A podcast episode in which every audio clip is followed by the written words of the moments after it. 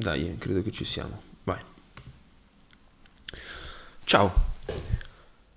Questo progetto che state ascoltando è nato, eh, per la verità, un po' a caso, con l'idea di fare qualcosa di completamente inattuale. Cioè l'idea era quella di registrare delle robe che mi riguardassero che ascoltate oggi o fra sei mesi sarebbero rimaste eh, ugualmente comprensibili. Insomma, il tempo non doveva essere una variabile interessante per questa cosa.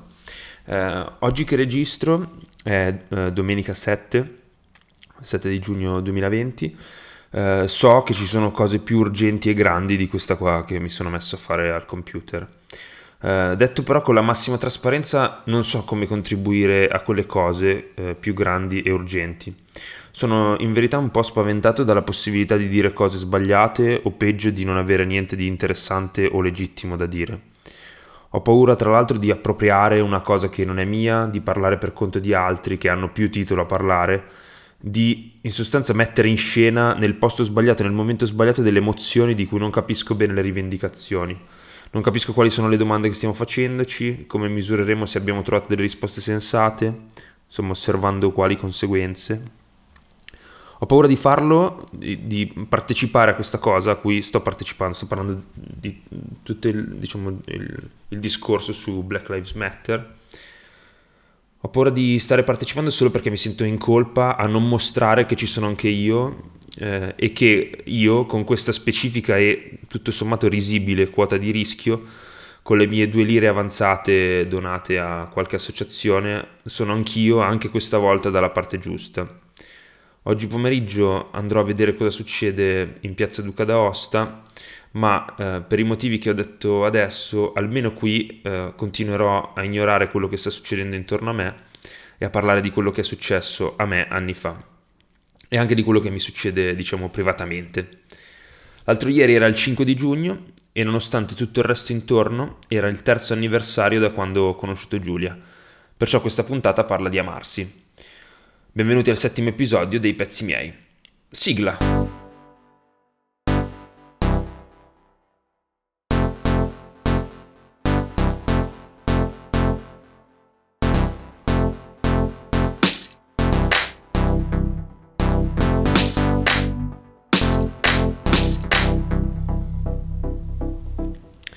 La vita, subito partiamo con queste eh, premesse altissime e irrilevanti, la vita, dicevo, uh, o almeno la mia, procede per fasi successive di number one, euforia allucinata, 2. lunghissimi periodi di inerzia e 3. mesi di devastazione emotiva. A fine 2016, un anno che forse vi ricorderete per il referendum sulla riforma costituzionale, passata la storia come quello sull'articolo quinto, che ha messo fine, malgrado il mio convinto sì, che rivendico ancora, eh, dicevo, ha messo fine alla carriera di Renzi questo referendum. Insomma, a fine 2016 eh, stava attraversando un periodo piuttosto lungo eh, del genere numero 3, che se vi foste scordati, anche se ho detto due secondi fa, è quello di devastazione emotiva. Da che ho memoria della mia, insomma, come vogliamo chiamarla, ehm, vita di relazione, eh, e faccio il gesto delle virgolette con le dita, anche se non potete vederlo, intorno a vita di relazione, ho sempre avuto eh, relazioni, diciamo, stabili. Anche con le prime ragazze, stiamo parlando dell'ultimo anno di liceo per intenderci, ho sempre intrattenuto questa idea impegnativa, progettuale, ecco, dell'amore. Forse eh, era una reazione vita co- ehm, alla vita di coppia dei miei, che è stata burrascosa e poi soprattutto che è finita male. Oppure forse um, perché avevo questa idea di mio padre come trentenne adolescente, incapace di assunzioni di responsabilità adulte. Tutto nella mia vita amorosa, che invece era da adolescente, proprio tecnicamente avevo quell'età lì, insomma tutto era estremamente serio. Serio in una maniera retorica, con quella posa di chi non tollera la superficialità, la sperimentazione. Eh, la posa, insomma, un po', se, se, se, voglio, se vogliamo dirlo, di chi odia la gioventù. Ecco, lo, l'ho detto, sono stato un giovane eh, non giovane.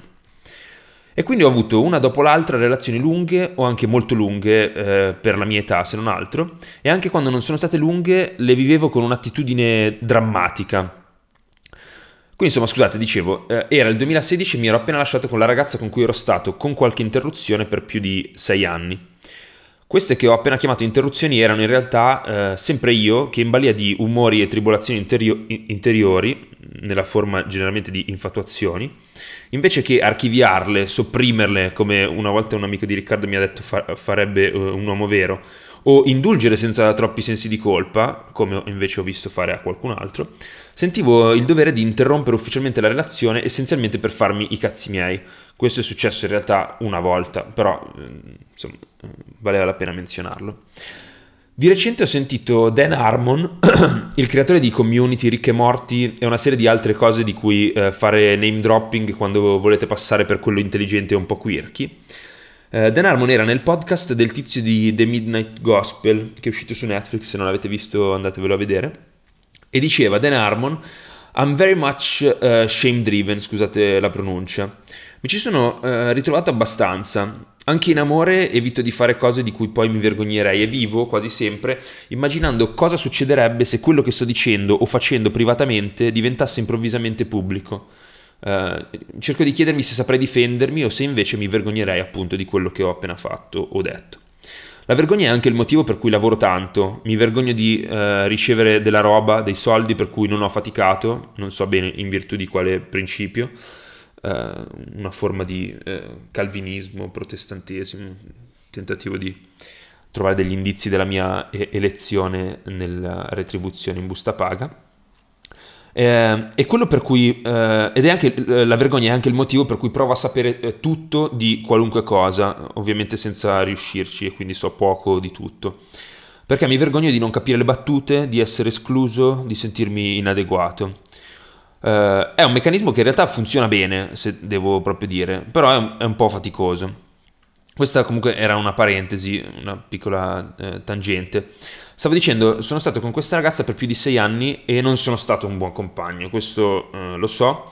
Al netto dei periodi di pausa e delle separazioni di cui parlavo prima, lei mi voleva molto bene, era innamorata di me e io, che pure sono sicuro eh, di essere stato innamorato di lei per, eh, per, un periodo, l'ho mortificata in molti modi, anche piccoli ma ah, mi viene da dire adesso quotidiani trattandola con sufficienza, non facendola sentire accettata dai miei amici, dandola per scontata, ingrassando, penso da un lato per sotterrare lo stress, ma forse anche un po' per convincerla, eh, convincere lei che facevo schifo anche fisicamente. Ma soprattutto penso l'ho umiliata non essendo eh, mai eh, stato davvero felice. In un momento di discussione una volta le ho detto che eh, mi, sarei, mi, sarei, potuto scopare altre donne se avessi voluto eh, e che avevo rinunciato per lei, Immaginate il tipo di pers- cioè che tipo di persona ero in questa relazione. Come se poi fosse questa grande rinuncia. Mm. Però ecco, poi ho iniziato un percorso di analisi e mi sembrava di stare piano piano migliorando. Avevo archiviato il dottorato, nel senso che mi ero eh, diplomato, e contro tutti i miei pronostici, di cui però vi parlerò in un altro episodio dedicato a una cosa abbastanza divertente, che come per citare David Foster Wallace non farò mai più, ero riuscito a trovare lavoro subito e um, avevo iniziato a ingranare professionalmente anche in una maniera relativamente veloce, appunto per uh, le mie aspettative. Mi sembrava di stare meglio e di essere migliore anche a casa e anche con lei. Però probabilmente la relazione era guasta da troppo tempo e forse la mia era solo una uh, comoda delusione, chiamiamola così, perché mi ero assestato e volevo investire sul lavoro senza dovermi occupare troppo della mia vita sentimentale, che è una cosa orribile da dire, però l'ho, l'ho detto. Mio nonno, che per altri versi è una persona rispetto alla sua classe di leva, eh, del 33, eh, illuminata e progressista, una volta mi ha detto, mi raccomando Giuseppe, scegli una donna che non ti distragga, perché la cosa importante è che tu hai il tempo e la concentrazione per lavorare. Eh, peraltro, altra piccolissima parentesi, proprio lui mi ha detto questa cosa, che stava con una delle donne, mia nonna, più emotivamente ingombranti che ho mai conosciuto. Ma anche di questo vi racconterò in un altro episodio perché sto iniziando a mettere insieme una scaletta delle cose che voglio inserire in questo podcast. Insomma, io c'ero rimasto molto male, ferita narcisistica, altri termini per far capire che ho sfogliato dei manuali di psicologia e dopo una notte in cui era successa una cosa non troppo ok, che però eh, non voglio raccontare e non racconterò, una domenica mattina essenzialmente mi sono levato dai coglioni, mi sono andato eh, dalla nostra casa. Um, poi è trascorso un mesetto di miei gesti disperati e molto teatrali e alla fine ero andato con dei miei amici a ritirare le mie ultime cianfrusaglie per dividerle tra il box di mia madre e il pavimento dello studio sempre di mia madre dove mi sono trasferito. Fortunatamente ho avuto la lungimiranza eh, di eh, tenere il lettino in cui eh, siamo cresciuti, in realtà il lettino in cui dormivo io eh, da che ho avuto 10 a che ho avuto 25 eh, anni eh, nello studio della, della, sua, della, casa dove si è trasferita, che è più piccolo di quello dove sono cresciuto. Non mi, non mi ricordo precisamente quanto sono rimasto a vivere da mia mamma, ma non penso tantissimo. Ho passato sicuramente il Natale a casa di mia madre malato, eh, poi sono stato qualche giorno in Umbria da mio nonno e poi sono tornato eh, a Milano.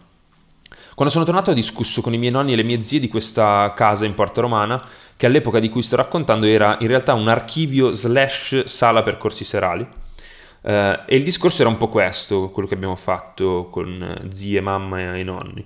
La posizione di questo locale è bella, ma è un pian terreno che dà sul, van- sul vano rifiuti del palazzo, con le finestre senza tapparelle e un parcheggio uh, accanto.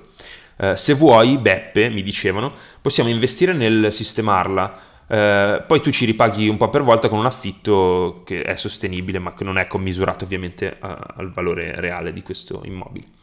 Uh, però mi, mi hanno detto se la rimettiamo a posto poi devi starci dentro perché sennò ovviamente uh, buttiamo via i soldi.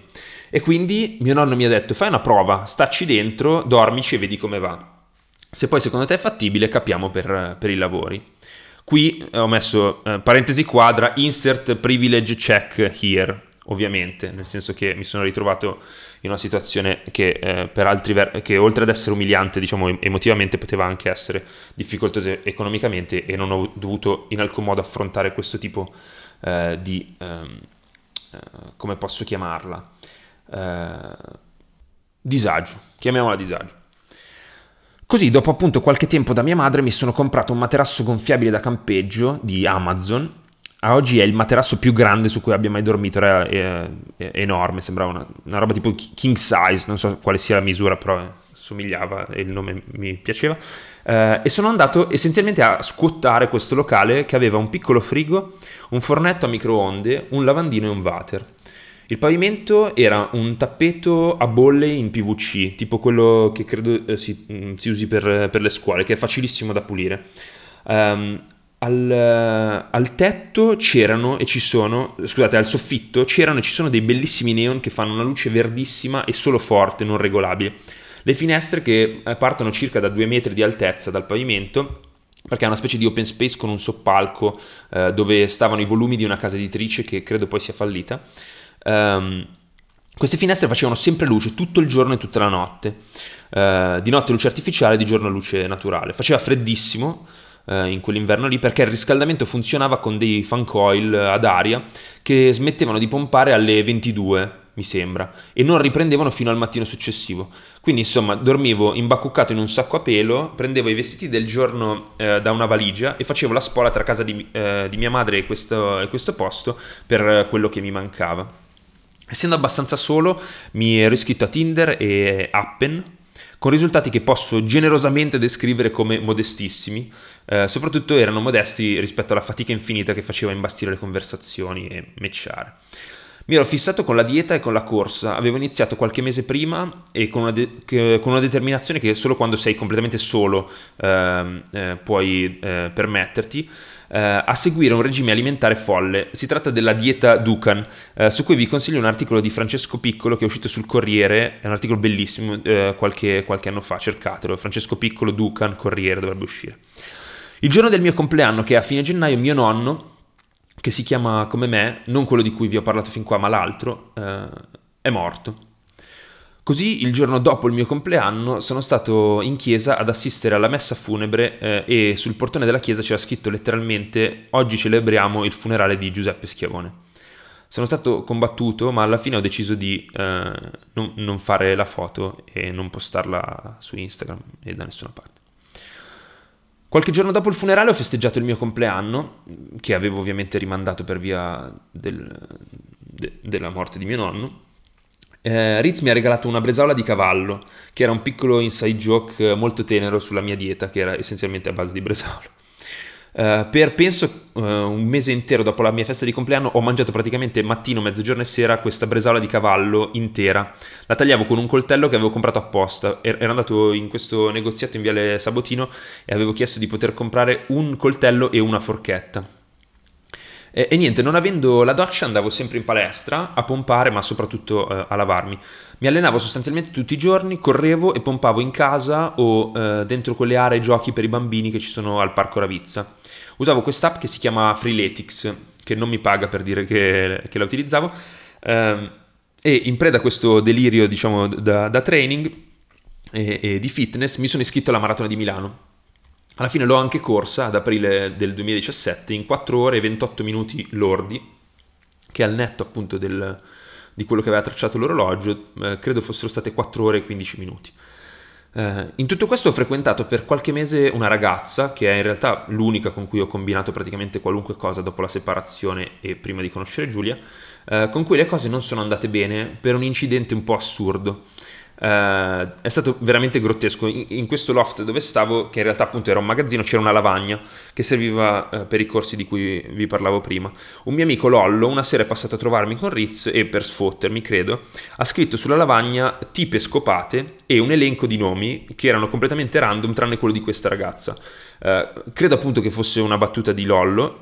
stupidamente io, considerandola una battuta appunto, non ho cancellato la lavagna eh, nonostante il lessico, insomma, e scopate non fosse dei più rispettosi e eh, sia un, diciamo, un, modo di esprimersi da censurare, e quando è venuta a trovarmi questa persona ha visto questo elenco e si è incazzata, al punto che, come dicevo, le cose sono andate a finire male.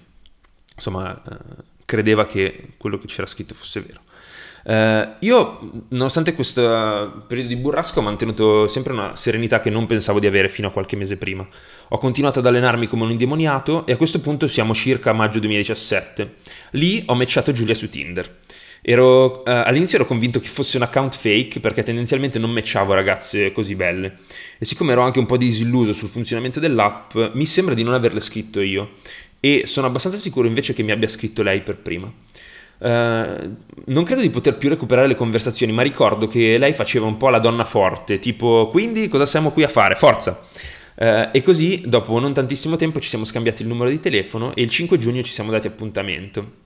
L'ho invitata, dopo aver passato in rassegna qualche opzione più fancy, uh, al bar Quadron. Ero molto cagato nelle bandalogne, e mi ero comprato una polo nuova in pausa pranzo perché ero sicuro mi avrebbe trovato completamente inadeguato. Per stemperare la tensione, mentre l'aspettavo di fronte al bar, le ho mandato la foto di una suora che passava scrivendole eh, Ehi, sono qui, girati! Battuta a cui non ha risposto, gettandomi quindi in un panico ancora più profondo.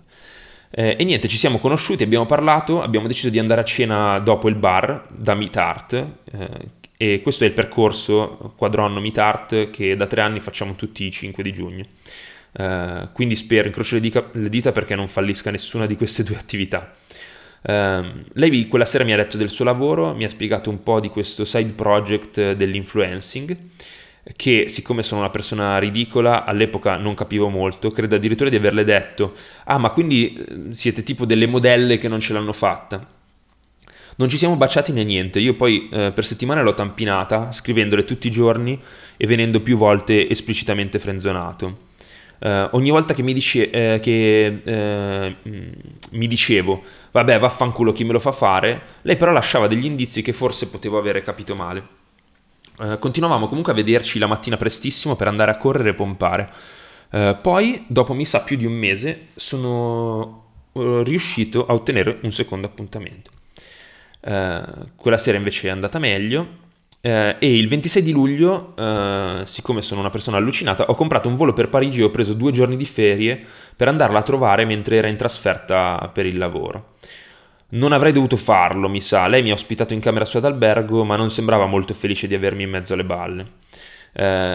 Quando lei era in ufficio, quindi tutto il giorno, io giravo la città completamente a caso, da solo, con le bici del comune o a piedi. Il secondo pomeriggio, perché alla fine credo di essere rimasto comunque soltanto due giorni, sono andato a vedere ehm, questo posto che si chiama Shakespeare Co.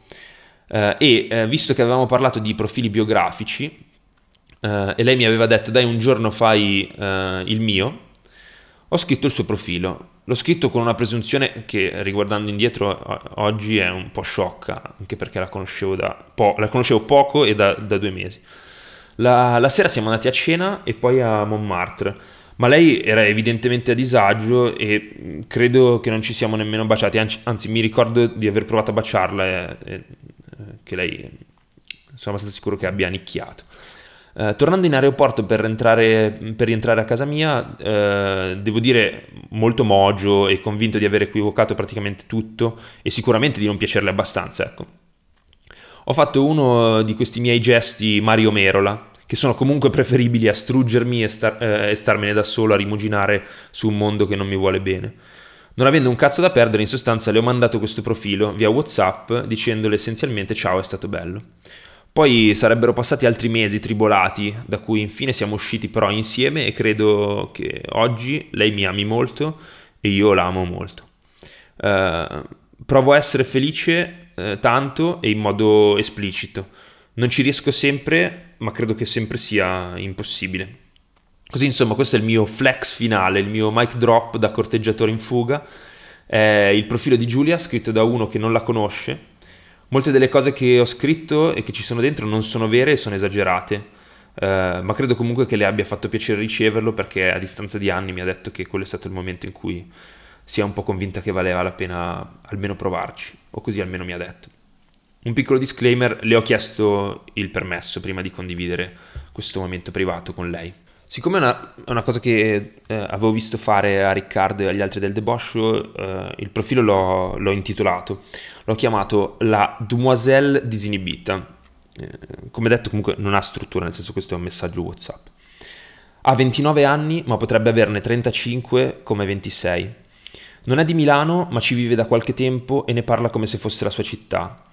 Città di cui ha preso il peggio, la frequentazione esclusiva del centro di una città, Milano, col diametro di un piccolo quartiere, l'entusiasmo per la sperimentazione di novità che vengono riciclate a cicli, a cicli quinquennali sempre identica, la bugia per cui anche qui succedono cose, quelle pose esagerate di chi non vuole e dice di non aver bisogno di uscire dalla cerchia dei bastioni.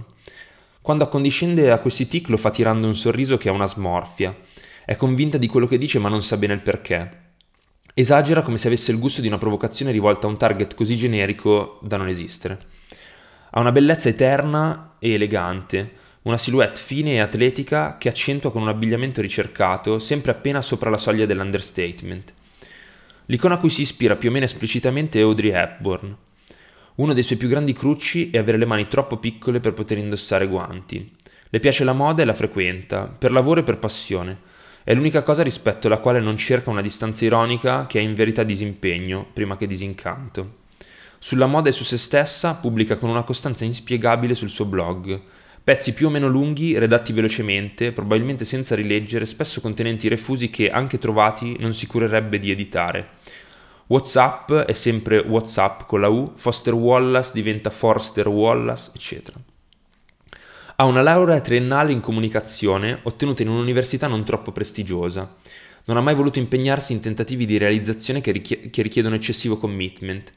Come tutte le persone timide e di talento vive nel terrore di non venire validata dal mondo. Così tutto quello che ha avuto le era dovuto. Non pensa che questo significa in fondo che non l'ha davvero meritato. Si è convinta invece che il desiderio di affermazione è tanto volgare quanto più è pubblico. È cresciuta con un padre poco loquace e ingombrante e una madre comprensiva e antica. Ricorda con nostalgia le infinite ore trascorse a parlare del, dei come e dei perché nel tinello di casa, a convincersi e spiegare che c'era qualcosa di più per lei, per qualunque donna, dell'ambizione al matrimonio, alla relazione, alla procreazione. Da quando sua mamma è morta, la relazione con suo padre usa lo stesso sparuto lessico familiare e gli stessi silenzi, Silenzi e parole che adesso però significano qualcosa di diverso e più intimo. Ha un seguito significativo su Snapchat, Instagram e in genere sul web. Verso il suo pubblico nutre la stessa attitudine equivoca che ha verso gli uomini. Vuole bene a tutti e desidera la loro invidia più che il loro rispetto. Condivide tutto, ma non accetta che vengano questionate le cose che dice e quelle che decide di fare. Come tutte le persone intelligenti ha paura di non esserlo abbastanza e gode nello stupire chi le parla citando riferimenti culturali obliqui, laterali o anche solo ricercati, ma dei quali non ha davvero interesse a discutere. Pensa spesso ai soldi con fastidio e non tollera chi si mostra disinteressato e generoso. Dopo una relazione di anni che l'ha impegnata nel tentativo di costruire un'età adulta per la quale non era pronta, si era inventata Carrie Bradshaw e racconta a se stessa come la donna disinibita che ha senso che sia. Nei momenti, pochissimi, privati che si concede, però, le scappano piccoli tic, risate poco più sguaiate, movimenti appena meno controllati, conversazioni notturne a volume troppo alto, mugolii durante l'amplesso appena eccessivi, lapsus che lasciano trasparire un senso in cui vorrebbe essere amata più che invidiata. Un giorno, tra non tanto tempo, ricorderà questi anni pensando che ha riso e pianto un po' troppo, ma che, tutto sommato, ne è valsa la pena. Vabbè, eh, come vi dicevo, dentro qua ci sono delle cose che non solo sono inesatte, ma sono proprio eh, de- diciamo, delle rappresentazioni legate più alla mia impressione di lei dopo due mesi di frequentazione che non a come è lei davvero. Adesso dopo tre anni lo so e non riscriverei più le stesse cose. In più, eh, in filigrana c'era anche un po' di risentimento per essere stato mal cagato in quel periodo e forse sono stato ingiusto in alcune cose che le dicevo. Però lei evidentemente dentro questa cosa qua ha trovato Uh, qualcosa uh, in, cui, in, cui, riconoscersi e uh, per cui aveva senso provare ancora di nuovo a vederci, mi viene, mi viene, da dire. E niente, quindi questo era il settimo episodio, anche se c'è scritto E06 perché siamo partiti dallo zero, dei pezzi miei. Questi erano veramente pezzi miei, nel senso che erano proprio robe abbastanza, abbastanza private, non che le altre non lo siano state. Spero vi sia piaciuto. Eh, picchiate sulla campanella, smash that like button e subscribe. Non so se si fanno queste cose su Spotify, no scherzo, so che non si fanno. Però continuate a cagarmi. Vi voglio bene. Ciao ciao.